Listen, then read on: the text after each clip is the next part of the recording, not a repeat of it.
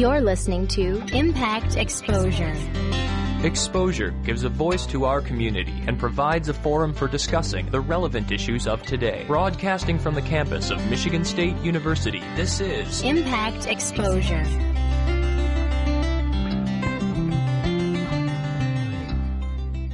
You're listening to Impact Exposure, and I'm Emmanuel Berry. Today on Exposure, we talk to a nutritionist about organic foods, hear from a Tejano sound band, hear from the, Teja- the Tejano sound band, and chat with the cast of the Riverwalk Theater's production of Spring Awakening. But first, Impact's Gabrielle Saldivia takes us inside campus onto Spartan Remix. Last week, the annual event Spartan Remix was held at The Rock, bringing hundreds of students to experience and explore the cultures and community groups of their peers. In its fifth year, Spartan Remix hosted interactive tents put on by student groups within the Council of Racial and Ethnic Students and the Council of Progressive Students. Students working the tents aimed at not only spreading awareness about their groups, but also entertaining visitors with games and activities. MSU students and community members also provided entertainment through performances during the event including poetry. Ever since the day I was born, I was taught to fight the power deadly, but something tells me this theory is kind of shaky. Music.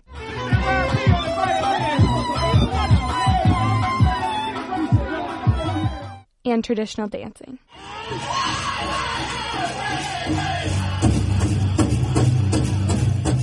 Because of the successful turnout, volunteers and staff working the event felt the pressure to keep the event organized.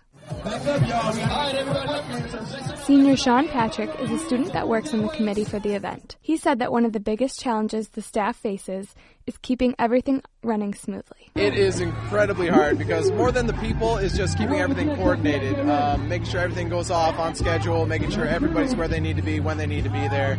We're just proud that the event is going off as good as it is. There's always going to be catches when you do something this big, but it's going well. For junior Jose Carmona, the large crowd only added to his experience of visiting Spartan Remix for the first time. The atmosphere, it's very live, it's, it's very involving, and there's so many activities to do, I don't even know where to go. It was not only students that attended Spartan Remix. Assistant Director of the Lesbian, Gay, and Transgender Resource Center, Dee Hurlbert, was one of the MSU staff members working a tent at the event. She said she makes a special effort to come to Spartan Remix over other university events like Sparticipation and UFest. I think that this is the heart and soul of what it means to be at Michigan State. Part of this educational experience is learning how to how to move through the world and be successful in a world that contains people who are different from you. While the prospect of free food was a draw for some students, Betty dogs? All right! Woo!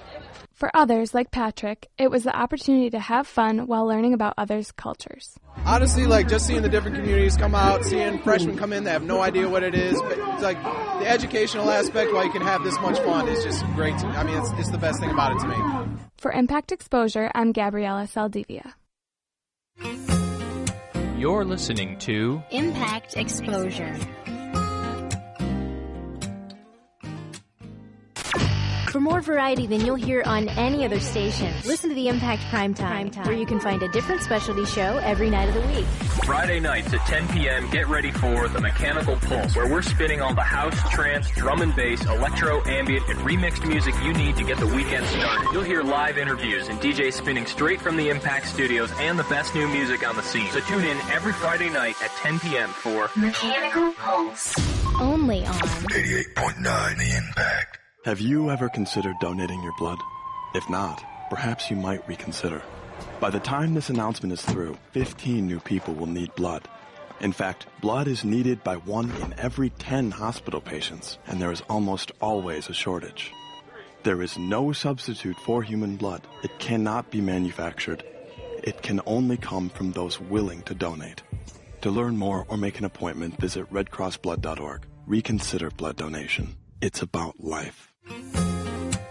Now back to Impact Exposure. Emmanuel Berry, and you are listening to Exposure. Today on our show, we are going to address a subject we typically save for sex exposure, but Janelle Marie is here to talk about the STD project. Uh, so, what is the STD project? Hi. Um, yeah, the STD project is a website. It's an independent website based on uh, eradicating the stigma surrounding STDs. We do that by encouraging education through storytelling and resource recommendations, all in an effort to open the subject up, allow people to come into a safe space, find information, find stories, and um, it's all part of eradicating the stigma. So, why did you decide to start this project? Sure. Um, I started the project just this year, launched April of 2012. Um, the reason I started that was I've actually lived with genital herpes for 14 years now. And I had thought about this when I was like 17, 18 years old, but I was scared to, I couldn't tell anybody about it. Um, I had a tough time um, sometimes in high school with it. Mm-hmm. High school is a scary place to begin with, um, and then you couple that with having an STD that uh, something that's taboo that nobody talks about. And when I did share it with friends, sometimes really horrible things happened. People were mean, told stories, um, and there were some painful experiences in that. And I didn't know where to turn, didn't have anyone to talk to. So around 17, 18, a couple years after I contracted an STD, I thought, you know, I really want to do something to help other people. So they don't have to go through the same experience I did it doesn't have to be so hard. And the last um, 10 or so years, I've, I've, been really successful, successful in my education, successful professionally. I've had great relationships. It's never hindered a relationship. And a lot of those myths and, um, and fears that people have about STDs are, um, they're myths, but they're warranted. They're understandable. But mm-hmm. the intent is to say, it doesn't have to be just that way. It's not all the information that you're hearing. There's a different side of the story. So the intent is to share that other side of the story and make it easier for other people who are contracting with, who are contracting or living with an STD. Uh, can you talk a little bit about what types of information your site has? So you offer um, general information, but I, have looked on the site and it also seems like you offer dating, how to date with an STD and, and stuff like that. Can you talk a little bit about um, about that type of information, why you provide that? Yeah, there are a couple of different kinds of people who come to my website demographically. Um, all different kinds. People who are looking for information about STDs and who have STDs come from all different walks of life. Um, but the there are people who don't know if they have an STD or not, and so they're looking to get information on typical symptoms, where to get testing, who to talk to if there are hotlines. So I provide that kind of basic information and then the resources behind them because I'm not a doctor uh, I have two degrees, but not at all in a health profession. I was an accountant, so now I'm doing this, um, oddly enough. But yeah, so I provide all of that basic information, where to find other additional resources. I always encourage people to do lots and lots of their own research. Don't stop at just my website. Um, but then there's also for then the other side of the coin are the people who are living with an STD, like myself, the ones that um, are no are not curable. Some are curable um, and some are lifelong. And genital herpes is lifelong. So it's for people um, with HPV, genital herpes, other kinds, HIV, all sorts of other kinds of lifelong STDs. What to do? Really, how to move forward. How to date exactly? How when do you, when should you tell someone you have an STD? And how do you tell someone when you decide or when you read, okay, this is when I really should start talking about this to this potential significant other? How the heck do I go about this conversation? The most awkward conversation in the world that nobody ever wants to have. All of those things, mm-hmm. as well as, you know, what to think about with friends and do you tell friends and family? What if they react negatively? How to, whether or not to internalize that, what to think about that, all of those things. So, so my perspective, based on my experiences, negative and positive, majority positive, all of that is there for people, along with everyone else's stories too. There are um, we do what's called STD interviews, so. Mm-hmm. People fill out interviews. It's two different kinds um, people who are living with or who have contracted an STD, as well as interviews about people who love people with STDs, so that um, people can hear how people who are in relationships or family members of those who have an STD, what they, how they perceive the situation, how they perceive the relationship, if it's changed their relationship, that kind of thing. So there's a lot of information, a lot of wealth, a wealth of information on there, of course. When um, when you were dealing with having an STD, was this the kind of site essentially you wished would have been there, but maybe wasn't there? Oh yeah, there are some. There's lots of really great sexual health websites out there, um, and I refer to a lot of them in my references and resources sites. And I defer to a lot of them too because I don't always have the answers to everything, of course, because of my background. Um, but yes, I wish that there. Generally, it stops at just kind of the plain um, like the textbook information of here are the symptoms, here's where to go, but it doesn't give that second component of well, what should I really think about myself? Should I embody the stigma and the names that I'm that I hear and all of the times you hear about people called weird, crazy things, you know, on comedy and late night television, and so that's that's that that other portion that I was never able to find and had nowhere to turn. Just didn't know whether I should believe what everybody else was saying or whether I should take a different approach. So, absolutely, I really wish it could have been there, but that's why I guess that's prime, my primary reason for being here now.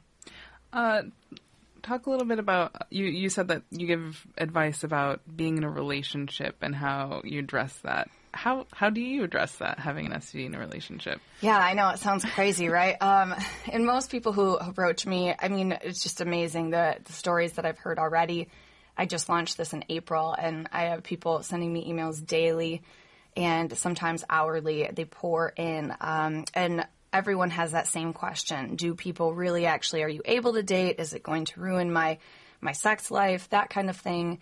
Um, and there is a, there is a difference. A Bit, you really do have to take a little bit of a different approach. It's taught me to slow down and um, one night stands are no longer ethical, practical, and uh, they just don't happen in my life anymore. And mm-hmm. um, that's part of what got me in this mess to begin with. Uh, however, it's it's all about looking at things and again in a different light and taking things slowly. Um, people don't date anymore, and nobody goes out and goes on multiple dates and gets to know people, or not not as many people as used to be. It's much more common to meet somebody at the club and take them home and hope something amounts from that. And I hear so much of that. Um, but that just isn't practical if you're living with an STD. So the the steps are to take things a little bit slower, get to know someone first, um, and I say that ethically and morally when you have to tell someone that you have an STD is before someone is at risk. So if you think you're going to get into um, any sort of physical situation in which you would be putting that person at risk, you need to sit the person down in advance of that situation. Um, and then telling them about it, it's it's again that's the most awkward conversation in the world to have. However, it usually goes a whole lot better. I always anticipate it being horrible. My heart races and I've had an, any number of reactions. Sometimes, I, you know, I've called a so and so up and said, "Hey, you know, I'd like to talk to you. Do you have a few minutes?" Showed up at their home and said, "You know, there's something I want to tell you." And I usually go about sharing my my story, what happened, how long I've had it, the facts about it. Then I share that there are resources online and encourage them to do their own research and let them know that I understand what I'm handing them is a ton of bricks, yeah. and you know it's it's going to be overwhelming, and it's going to take them a moment to decide how they want to move forward, whether they want to pursue and continue a relationship or not. Um, that's entirely up to them, of course. And I've had all sorts of reactions that of one of the best reactions was, "You mean that's what? That's all? You, I thought you were going to tell me you're pregnant or something was happening. And it was some other guy's baby or you know something crazy because I hadn't gotten into that situation in a sexual relationship with them, so they couldn't imagine what I was about to approach them with, and uh, it's it's been overwhelmingly positive. Usually, if I've done my job of establishing some sort of foundation, people are willing to consider a risk because it is always going to be a risk. I haven't always transmitted it to other people, um, but it is definitely an ongoing risk and something that is a component of uh, a relationship going forward. So, of that kind of relationship, anyways, an intimate one. So, a lot of the the types of dating that you were talking about, the people who are going to clubs, you know, hooking up, that kind of thing. That's kind of more of a young, uh, a college type atmosphere. Do sure. you think that colleges address or have the resources that that they're supposed to to to to deal with that? You know, I'm not certain, just because I'm not um, connected with every college out there and all of their uh, public health. I know that a lot of colleges have on site clinics. I've actually started to partner up with them um, on Twitter. I'm linked with a lot of them as well as Facebook, and they've started to follow and then outsource some of my information or send some of the people that they have that come in and test positive for things in my direction as as a beneficial, hey, this site might make you feel a little bit better about the situation thing. So I don't know. I, I guess I can't answer that question entirely. I think that there's sure, surely more that we can do, um, and that's why I'm doing this because I haven't found it myself yet in my research, but I know that people really are trying hard to to approach the subject holistically. And what I guess what's the end goal with your project? What do you how do you hope for it to expand, become something bigger? Um, yeah, I have big dreams for it. Really, um, what I'd like to do first off is I need to become an official nonprofit. So I have to apply for nonprofit before the end of the year. Then I'd like to apply for some grants. With that grant money, I would like to establish a 24 hour hotline. My website is global and I provide resources for like STD testing and such globally. So I'd like to provide a help hotline for people to call 24 hours a day globally free of charge. At that point, once I've established a hotline, then I'd like to be able to distribute safer sex products, condoms, dental dams, lubrication, etc., either free of charge or based on income. The reason I need the hotline is so that people can call and ask questions about what they should use, what's best for their situation, whichever practices they're engaging in. And then I'd like to provide um, testing. The, the, there's lots of at home kits that you can purchase, but they're astronomical in cost. They're wonderful, run by great websites I link to a lot of them on my website. However, for a college student to get testing, if they don't want to go to a clinic, they're embarrassed and want to come and want to do it in the safety of their own home. I'd like to provide that for lower income, um, you know, either free of charge or income based. And then again, that hotline would support those questions and people who end up testing positive. But I need to have that resource established first before I start providing things and not allowing or providing a place for people to turn. So in the long run, that's what I'm hoping for. But that's that's um, a little ways down the line. Well, thank you so much for taking the time to come in and chat with us today. Thank you so much for having me. It's been a pleasure. And it's been a pleasure speaking to you. That was Janelle Marie, administrator of the award-winning STD Project website. Uh, you can find out more about the project at www.thestdproject.com or .org. You're listening to Impact Exposure.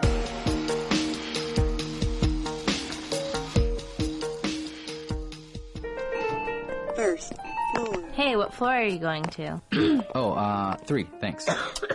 hey, didn't we, uh, have. Yeah, that one class. Yeah, that's so funny to, to see you, because I thought maybe we could, uh, would you ever wanna, um, I was wondering if you, if I could stick my finger in your eye. What? No. Oh, I just flushed some toilets and touched a doorknob. What? I've been keeping this moist Kleenex in my Ew, pocket. That's uh, so gross. I thought we could, you know, just stick my finger Ugh. in your eye. Is that weird? No, don't touch me. What's wrong with you? Oh, sorry. Well, ever since you got in the elevator, you've been coughing all over your hands and pressing those buttons, so I just thought you were into that kind of thing. Third floor. Free. Studies show that three quarters of women and only half of men actually wash their hands in the bathroom. That's nasty. Stop the flu and other germs by regularly washing with soap and avoid touching your eyes, nose, and mouth. More at cdc.gov slash clean hands. Impact 89 FM. For more variety than you'll hear on any other station, listen to the Impact Prime Time, where you can find a different specialty show every night of the week. From 10 p.m. until midnight Sunday nights, listen to the Impact Afterglow, where you can hear a variety of relaxed tracks to help you ease into the start of a new week. Only on Impact Prime Time. Prime Time. Now back to Impact Exposure.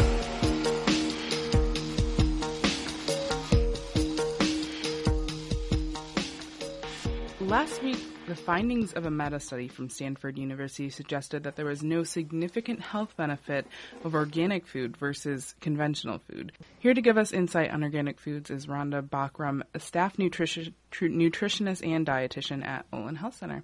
Uh, welcome to Exposure. Thank you very much for having me. Um, so let's start off, I guess, kind of what is organic food? Ah, well, you know, for a long time, and I've been in this field for over 30 years, it was really whoever wanted to call themselves organic. but finally, and I think it was 1990, there was actually a Standards Act passed where it had to be grown under certain standards. And there's a certification bureau that makes sure that farmers who want to classify their products as organic actually meet those standards. In terms of how it's um, farmed, how it's fertilized, how the soil is treated, how it's packaged, how um, all of those kind of uh, parameters have to be met. Unless, and there's this one clause, if they sell less than five thousand dollars a year of a product, they can don't have to meet the because it's expensive to have someone come in and certify you. And if you only sell five thousand dollars worth, it's probably not worth it. So a local stand, for example, could say they're organic, but maybe they're not technically officially meet all the criteria. So the study says that it has no that organic food versus conventional or whatever Mhm. else you'd buy in the grocery store has no nutrition. It's not more nutritious. What Yeah. does that mean?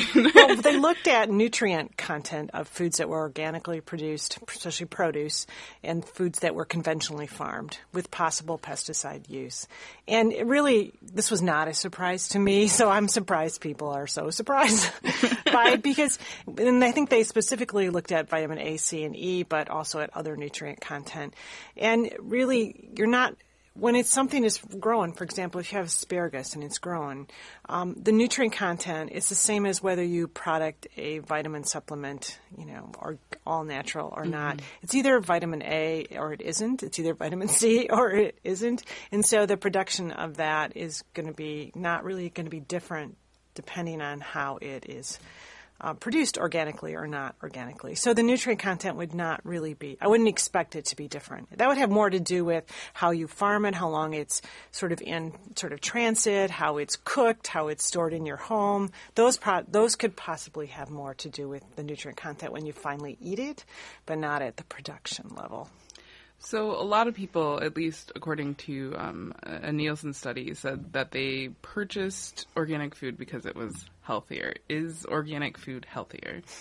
They purchase it because they perceive it to be healthier. And if you think about the word healthy, it's really not a well defined term in our culture on many levels in terms of nutrition. Uh, and people want to, you know, I think it's all how you market something, and people want to believe that somehow it's going to affect you nutritionally. I think where it has some play, and I think the study bears this out, is that the pesticide, pesticide content of of foods that are organically produced tends to be lower. And there was also a part where they did a study with children after five days, the urine content of pesticides. But the other thing that they do say is that only in a very small percentage of the products in the studies that they looked at was the did the pesticide content exceed the maximum allowable le- level Mhm. that has been set by the government. So even if it had some in there, it didn't have um, Nowhere near. nowhere near the amount, and so it still was considered a generally recognized as safe amount. Um, the other thing is they brought up the antibiotic Mm-hmm. um, part of it, and that terms of that if you have antibiotics in animals and milk and dairy and those kind of things, then we we may become more resistant. The bacteria in there was more resistant to antibiotics. I think with three different antibiotics, but they also raised the question: perhaps it's not that it's in the products, but the fact that we tend to overuse antibiotics in humans, which has more of the building up of a resistance. So you're at the grocery store. Mhm. You have you have the choice to buy organic, and organic tends to be more expensive. There's and there's a lot of products specifically marketed as being organic, or you can buy conventionally grown food, which mm-hmm. is typically lower priced. What as a nutritionist, what what do you do? What do you recommend? Well, I think you have to look at your budget for number one. If it means you're going to buy produce that's cheaper, but you'll get the benefit of eating produce, then I would say go with the less expensive one. You can rinse it off. Okay. There are lots of ways, you know, I definitely recommend washing produce when you get it, just so if there's any residue on, on the outside, or just people handle it, or any bacteria and so on. So you just wash it off. I would also recommend, I'm a big in favor of the slow food movement in terms of you buy local. If you can buy mm-hmm. a Michigan product, I would buy a Michigan product and support Michigan farmers, um, and think about it that way. Also, also, you know, maybe look and choose if you can think about if I want to buy some organic, for example, do I want to pick the ones that are less expensive or the ones that have um, don't have peel like peeling so that I can't take the peeling off where the residue might be, for example. So I might sort of pick and choose which ones that I'm going to really decide to budget because if you look at the cost that we spend in this country Mhm. in 13 years it went from 3.6 to uh, I think over 20 billion that we spend in this country on organic and I don't think people really understand they buy it out of faith, not really understanding what it means. And I do think there's a a cost that pe- marketing in terms of people are willing to spend more if it's labeled organic Mhm. without really thinking are they getting any benefit from it and marketers i mean people who sell products know that hmm So really, it's it's kind of up to the consumer's choice It and their is. own their own Yeah. preference. Yes. Um, I so- really believe that. And I think if you eat a variety of foods, you eat foods that come from a variety of places, and um, I think that if you do that, you're probably going to do okay in terms of obtaining nutrients and, and limiting the risk of the product that you're eating. That was Rhonda Bachram, staff nutritionist and dietitian at Olin Health Center, talking about conventional versus organic food. You're listening to Impact Exposure on 89 FM. This Saturday marks the start of Hispanic Heritage Month, and Lansing starting the celebration off with the Tejano Latin Music Festival in Old Town. Here to talk about Tejano music is the Tejano Sound Band. Welcome to Exposure. Hello. Hello, everyone. Uh, Hello. And we have Johnny and Richard here. Um, go ahead, introduce yourselves, um, and tell me a little bit about your role in the band. Okay. My name is Johnny Vasquez, and I'm the leader of the band, and um, I play accordion, and I also do backup singing. Uh, my name is Richard Vasquez. Uh, I'm a guitar player in the band and also leader of the band. And I have fun with it, I guess. All right. So, how did Tejano Sound Band? How did this band come to be? Actually, um, the band started. well, we started a- as a very young age. Um, I started out playing with my brothers, um, my uh, older brothers, and and uh, just now, just me and Richard, my brother that's here now. Uh, we um, um, stayed playing, and uh, we've been playing. Uh, actually, yesterday was uh, our anniversary with the band. It was uh, 18 years. 18 years. Yeah, we're celebrating our, our anniversary. You guys aren't sick of each other yet? No, no. you sure? No. Um. So, how did you learn about Tejano music? How did how did the how were you introduced to it as children? well, I think when we first started out, there wasn't no internet to start with. Um, we used to have family. We still do have families in Texas. We still go up there in Texas. You know, we hear all this music going on, and we sort of pick a lot of that stuff just by hearing and listening to it, and we sort of got into doing that, and that's that's how we came about. You know, trying to do something like that. You know, and we liked it, and we stuck with it. Um. So, Tejano music it originates in Texas, but what is unique about Tejano style that differentiates it from other styles? I think, um, uh, personally, my opinion, I think uh, the accordion has to do with it. Uh, we that's what I play, the accordion, and and uh, a lot of Tejano Tejano bands around here, anyway, in the Midwest, uh, they all every everyone has an accordion, accordion player. or something. So that right there, I think that's unique about uh, Tejano music. So it, it kind of mixes a little bit of of a polka with Exactly. a little bit of, uh, of, of Almost, uh, almost similar, uh, like a Polish music, but sounds a little bit, but not quite. But it relates a little bit to that, I think. You know. It's between Polish music and I think um, uh, country music because of, of the lyrics. It's if you listen to the lyrics, it's every uh, just about every song's got a, a little story to it.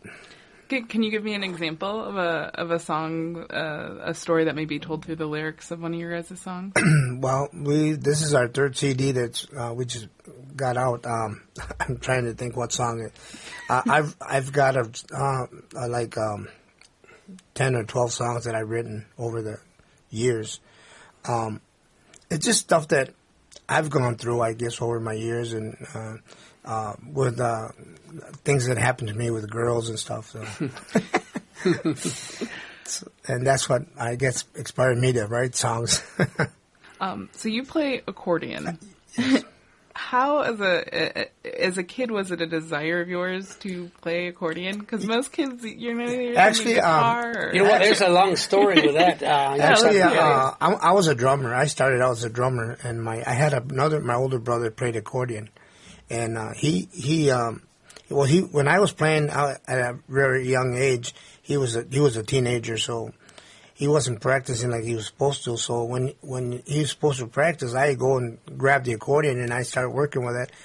Now another thing about the accordions is not like a piano accordion that what I'm talking about. These are uh, diatonic accordions where in and out you have two different sounds. It's not almost like a same thing as a harmonica. That's that's the type of uh, uh, the sound it is, and and and I do all that. So from from drums to accordion. Yeah, and to repairing my my own stuff and. and so. And what do you play in the? I'm a guitar player. Um, we, I ha- I play uh, the guitar and an acoustic. Now the acoustic is not like a regular guitar. It's called a bajo sexto.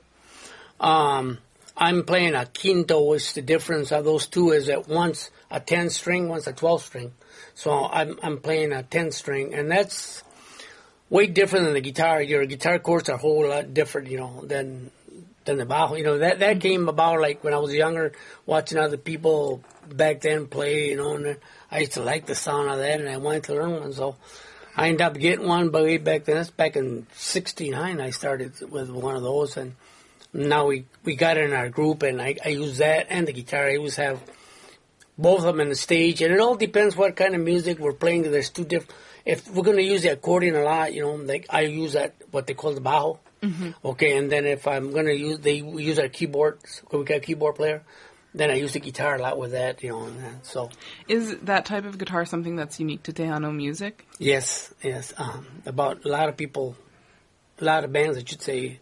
Actually, a lot of yeah. uh, there's a lot of four piece bands, and when we when I'm talking four piece band, um, you're talking about a bajo, uh, that, gu- that guitar, that uh, ten string or twelve string, and uh, accordion and uh, drums. There's only four. But us, as we're we're more Tejano, and so we use keyboard, saxophone, accordion. It's it's bigger. It's bigger. Um, uh, and we can we're, we're versatile. We can we can go with uh, just four guys, or we can either go with with a seven or six, whatever. So when, when we go out uh, to clubs or where we're playing, you know, you can always tell by the people like what what kind of music they want to hear. Because once you get the group, uh, the people going, then we want to we're going to stick to that because what the people want. You know, 'cause we we play like two different kind, two three different kinds of music. You know. Well, let's take a listen to one of your songs now. Uh, do you want to introduce one of the tracks off your album? Yes, uh, it- actually, it's a single that just uh, came out uh, uh, actually about a couple mo- uh, months ago, and the na- title of the song is uh, "Cierra los ojos." It says uh, "Close your eyes," and uh, also that song uh, it has a video to it. We shot we shot a video in Toledo, Ohio, to this song. All right. Well, let's take a listen then.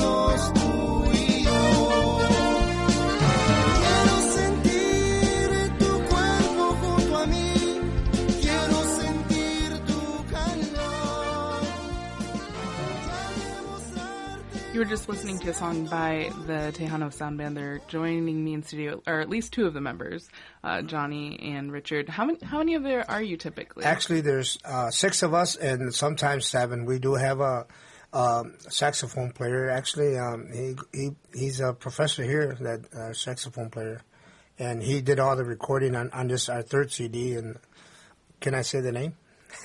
yeah. okay, he's, a professor here, and uh, his name is Diego uh, Rivera.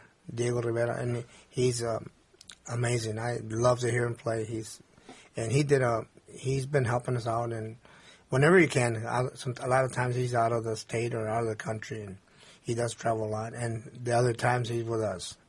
So you said you just came out with your third album pretty Correct. recently. Um, what was it like working on that album? The the third one is it a little bit easier each time you go, or Um, no, as, actually, we have a, a real good engineer, um, and um, his name is Rolando Revilla. He lives in Toledo. That's where we do all, mostly our recording at his house, and it's our studio because he's part of our band, and we can do anything we want. We go there and we do a little thing one week, and next week we'll go at it or take take stuff off, and, and we have time to work with at the studio. So we have have a, um, a lot of fun recording. Is is there a big um, following here in the Midwest for Tejano music? Actually, or- there is uh, there is a lot of groups here, and uh, actually here in Lansing, there's about four or five Tejano bands, and um, and um, uh, plus uh, Um, so where can people, if they want to catch you live, um, where can they catch you within the next week? uh well, well Saturday, uh, this uh, we're going to be here at the um, Cesar Chavez um, um, uh, festival that they're having. Um, What What is your website if people wanted to find more information? Um, well, actually, right now uh, uh, we're we are setting back up our, our website, but it's it's um, it's um, uh, dot com. I think pretty pretty sure. All right. Well, thank you guys both so much for coming in. Thank you so Thank you much for having us It was a pleasure to talk to you today. That was the Tejano Sound Band. They will be performing as part of the Lansing Cesar y Chavez Presents, the second annual Tejano Latino Music Festival in Old Town this Saturday. Taking us out, another song from the band, this one featuring a, a little bit of Johnny on accordion.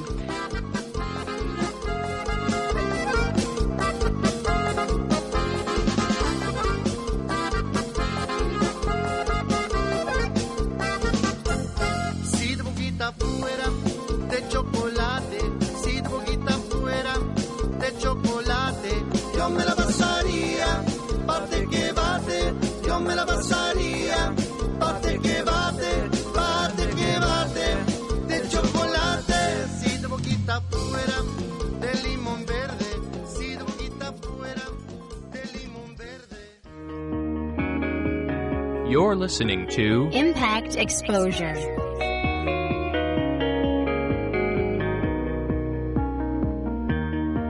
Earlier today, panelists from around the world gathered in the Residential College of Arts and Humanities Lookout Gallery to discuss the exhibit Weavings of War, looking at how and why fabric art is used to remember traumatic experiences that result from war. Several of the pieces displayed in the exhibit depict events of September 11th, and today on the phone I'm joined by Marsha MacDowell, who is a curator of one of the original national touring exhibit um, of this project. So welcome to Exposure. Oh, thank you. Glad to be here. So you're you were curator for the original project. Talk a little bit about how that project came to be. Sure. Um, I have to give the initial credit to a woman named Ariel Zeitlin. Uh, she is uh, an individual who's based in Ariel Zeitlin Cook.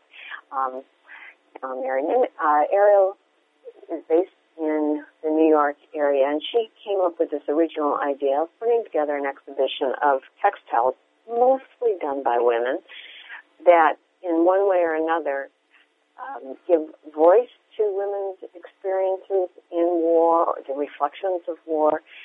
And when she brought that idea forward to a New York City based organization called City Lore, they in turn turned to two entities. Um, Michigan State University Museum, it has had a long tradition of activist art exhibitions, and then Vermont Folklife Center, who was interested in doing some collaborating.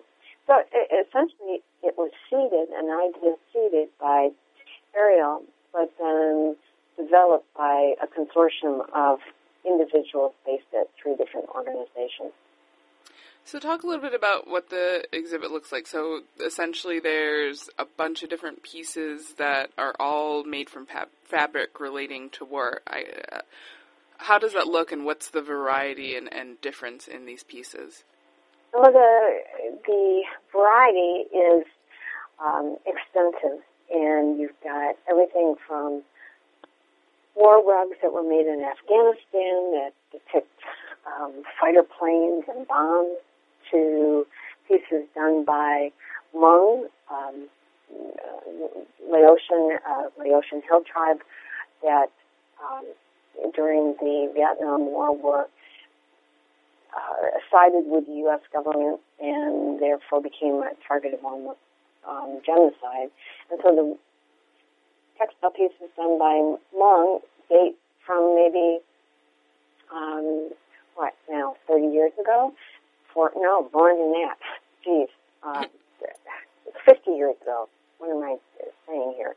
Um, anyway, the textile pieces that were done by Hmong Americans and Hmong living in refugee camps in Thailand uh, depict one kind of war experience, the Afghan rugs, another war, another cultural expression. And I think each one of the pieces in the exhibition shows the um, uh, the marriage of the textile techniques and practices of specific cultural groups as well as distinctly different experiences with war and trauma.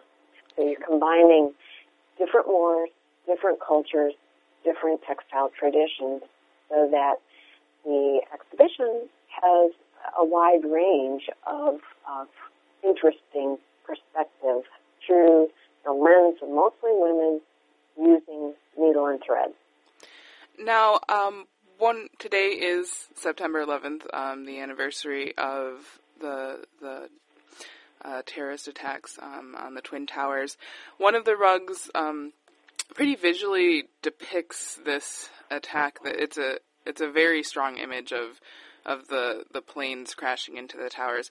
Can you talk a little bit about this piece specifically, and uh, perhaps give us a little bit of history behind it? Is it the one um, made in South Africa? I think it is. Um, well, I know there is the one in that was done uh, in South Africa by a group of women embroiderers called the Kaross mm-hmm. workers, and they are a group of women in the northern province. And I think what is so amazing about this particular piece, which incidentally was used last year by the New York Times as an image, a photo image in a gallery that they produced on 9/11. Um, this particular image shows the very same scenes that were being broadcast by CNN to around the world. And whether you were in the U.S., whether you were sitting in New York City or Cape Town, South Africa, you were seeing these very same iconic, dramatic images. And I think it's really, it, it shows the worldwide impact that the communication of war images or violence images can have on um, individuals who have access to this kind of media. It doesn't matter if they're located in a rural part of South Africa, they're seeing the same things and trying to use their particular artistic needlework traditions to grapple with what they're seeing, even though they were far removed from that incident. It did nonetheless impact them. Why do you think it is that fabric seems to be the the, the common thread and medium that these people are using to depict war? How how does this differ from, say, painting a picture of war? Um, is, is it the process of? It's the process, yes. Because I, I think again back to the fact that so many of these pieces were done by women, um, and women in more rural areas, and women uh, who have thread at the ready. They have grown up in cultures and communities where they have at hand needle and thread. So if you're going to grab something, some um, materials to do a depiction of war, what would you have? You wouldn't. You wouldn't have um, uh, sculptural uh, equipment. You wouldn't have oil paints. What you would have is cloth and thread and a needle. And so it's, it's not surprising that so many women have turned to textiles in order to. It's very portable too. I mean, it's not like they're lugging around things that are massive pieces of equipment or expensive uh, pieces of equipment to make their art. their art is right there, ready to go. The materials are right there, ready to go. Well, I'd like to thank you for taking the time uh, to speak with me today. I'm delighted to have done so, and I hope everybody gets over to see the exhibition. It's terrific. I was speaking with Marsha MacDowell, curator for the original National Touring exhibit and professor of art and art history and museum studies. Also, she's currently a curator at Michigan State University's museum. Uh, the Residential College of Arts and Humanities is hosting the Weavings of War exhibits until September 21st. Gallery hours are from noon to 2, Monday through Fridays. You're listening to Impact Exposure. This year, Riverwalk Theater will open its season with a controversial and award winning musical, Spring Awakening. Based on a 19th century German playwright Frank Wedekind's infamous play, the show explores the lives of teenagers on the cusp of adulthood, discovering their sexuality. Today, I'm joined in studio by cast members and the director from the Riverwalk Theater's production. So, to start, if I could have you guys just go around the table, introduce yourselves and your role in the play. Starting over here. I'm Kelly, and I'm the director of Spring Awakening at Riverwalk Theater. I'm Graham. I'm playing the adult male roles. I'm Adam. I play Melchior. And I'm Brittany, and I'm playing Wendla. So, for those people who haven't seen the play, anyone want to offer a brief syn- synopsis, but no spoilers? You want me to? Okay.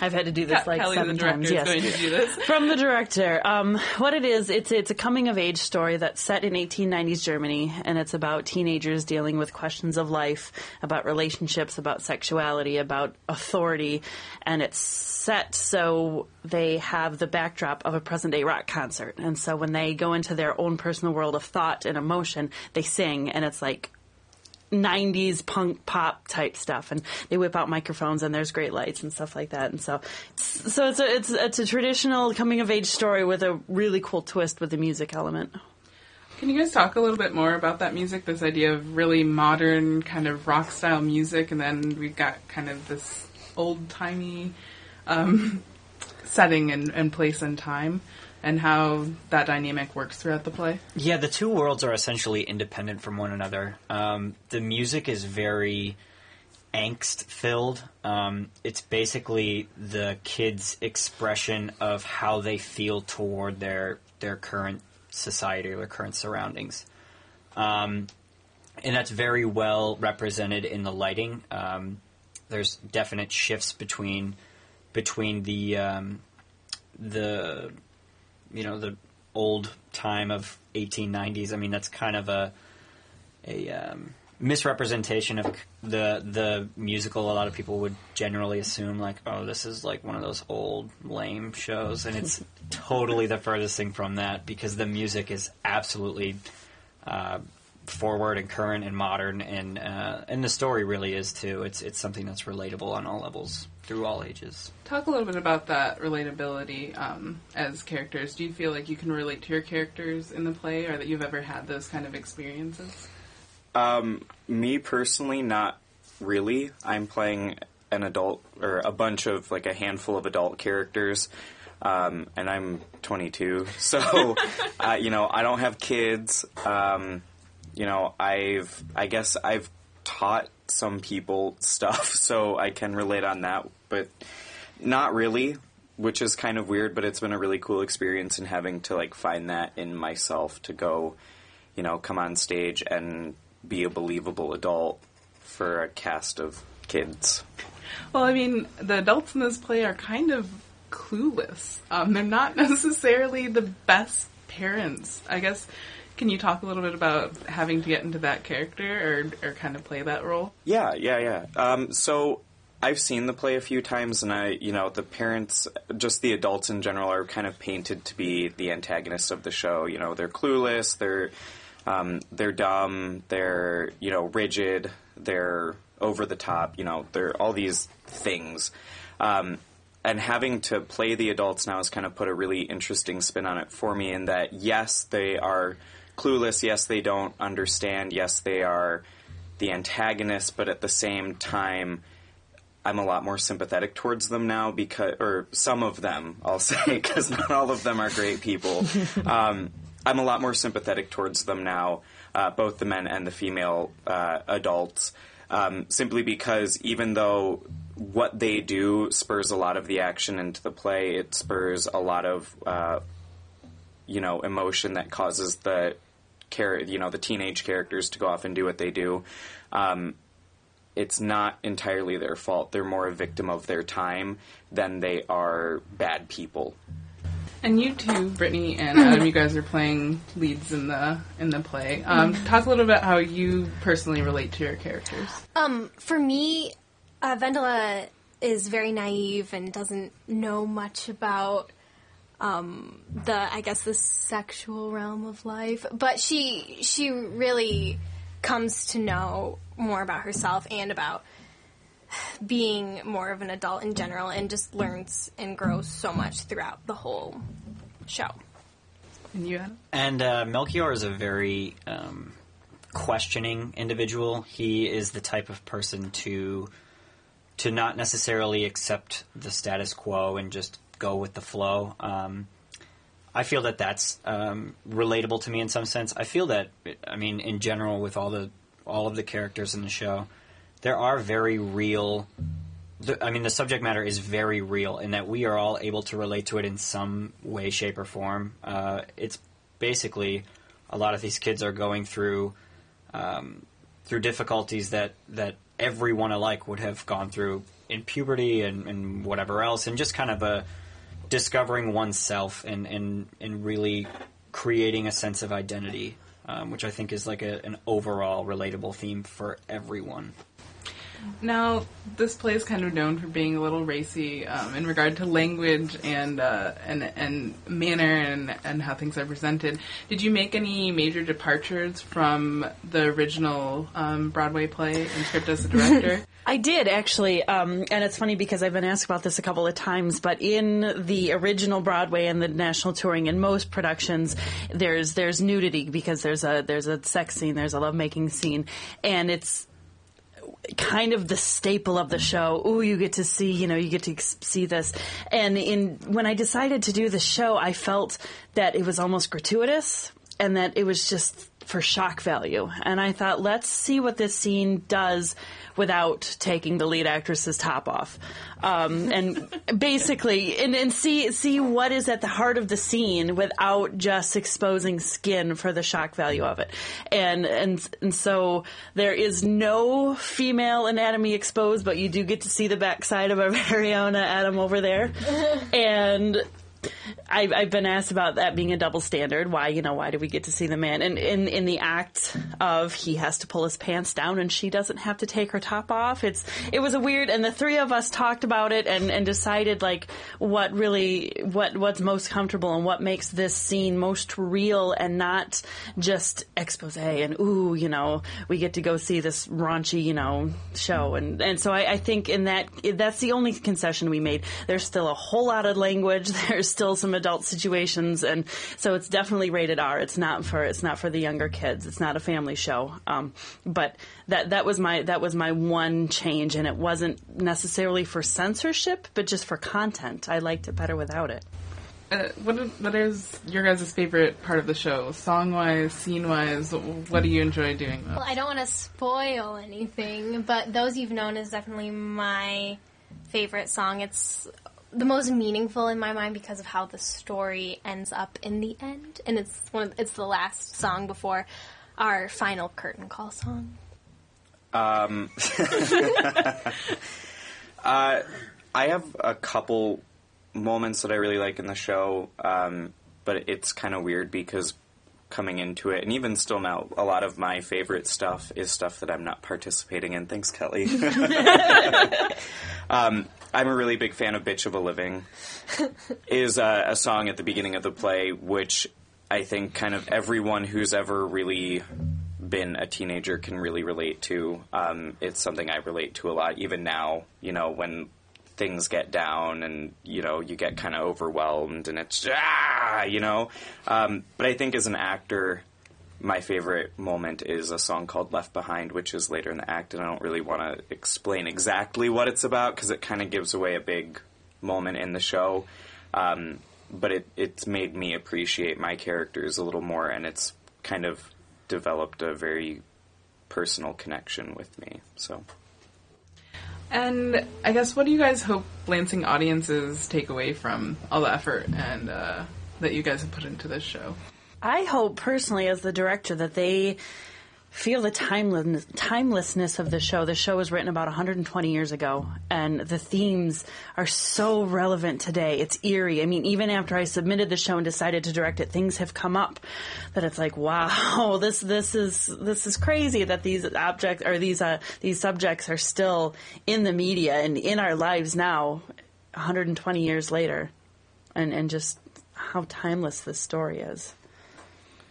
Um, I think it, or I hope that it uh, instigates conversation, um, whether it be between parents and kids, uh, because that's a big thing of the show, or just between you know the audience members in general and them going out and being able to talk about this stuff because the content is a little racy and it's kind of harsh there, but it's not. It's not being edgy for the sake of being edgy. It's edgy in the sense that a lot of the stuff they cover is taboo, but it's revealing a harsh reality. And I, th- I hope that people recognize that it's not trying to be offensive, it's trying to present a harsh reality of things that existed then and still exist now in this world. And I hope people can see that and talk about that. All right, well, I'd like to thank you all for coming in and chatting today. Thank, Thank you you. for having us. Thank you very much. That was cast members and the director of the Riverwalk Theater's production of Spring Awakening. The musical will run September 13th through 16th and 20th through 23rd at the Riverwalk Theater. To find out more, you can go to www.riverrocktheater.com. I come to one and all. She said, Give me that hand, please, and the itch you can't control. Let me teach you how to handle all the sadness in your soul. Oh, we'll work that silver magic, then we'll aim it at the wall. Said, Love may make you blind, kid, but I wouldn't mind at all.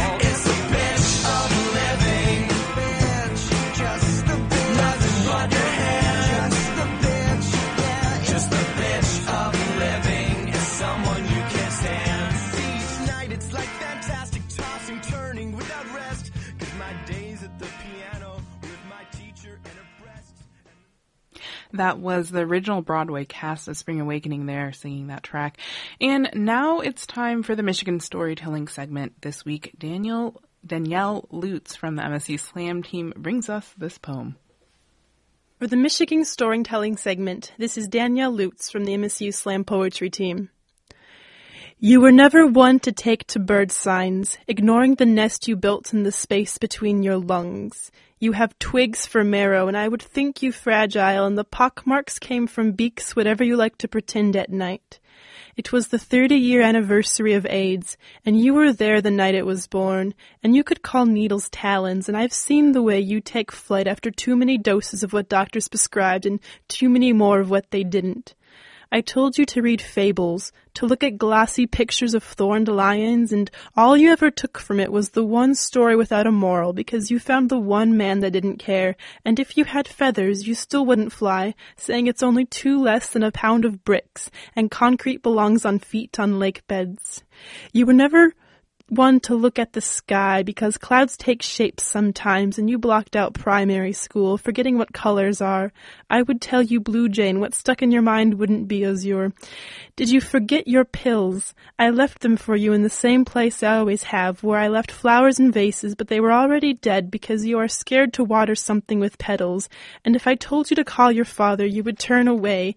And the father of your daughters once conquered mountains, but you don't believe me, and you've never been pregnant, but you did cry in a bathroom stall once. I saw an eagle yesterday. It flew tilted, one wing dipping toward valleys. If only you were taller, then your head would rise above shoulders instead of hunched, instead of pearl and oyster hiding, instead of cowering dogtail, instead of ostrich head in sand. Your hair is auburn, don't bury it in the ground. Do not let the world be too much for you. I will hold your burden as I held your hand on the nights you couldn't hold yourself up. But the nights I remember are when I saw your teeth knot in a grimace. When your breathing shakes, it's only nesting birds rustling. Broadcasting from the campus of Michigan State University, you've been listening to Impact Exposure.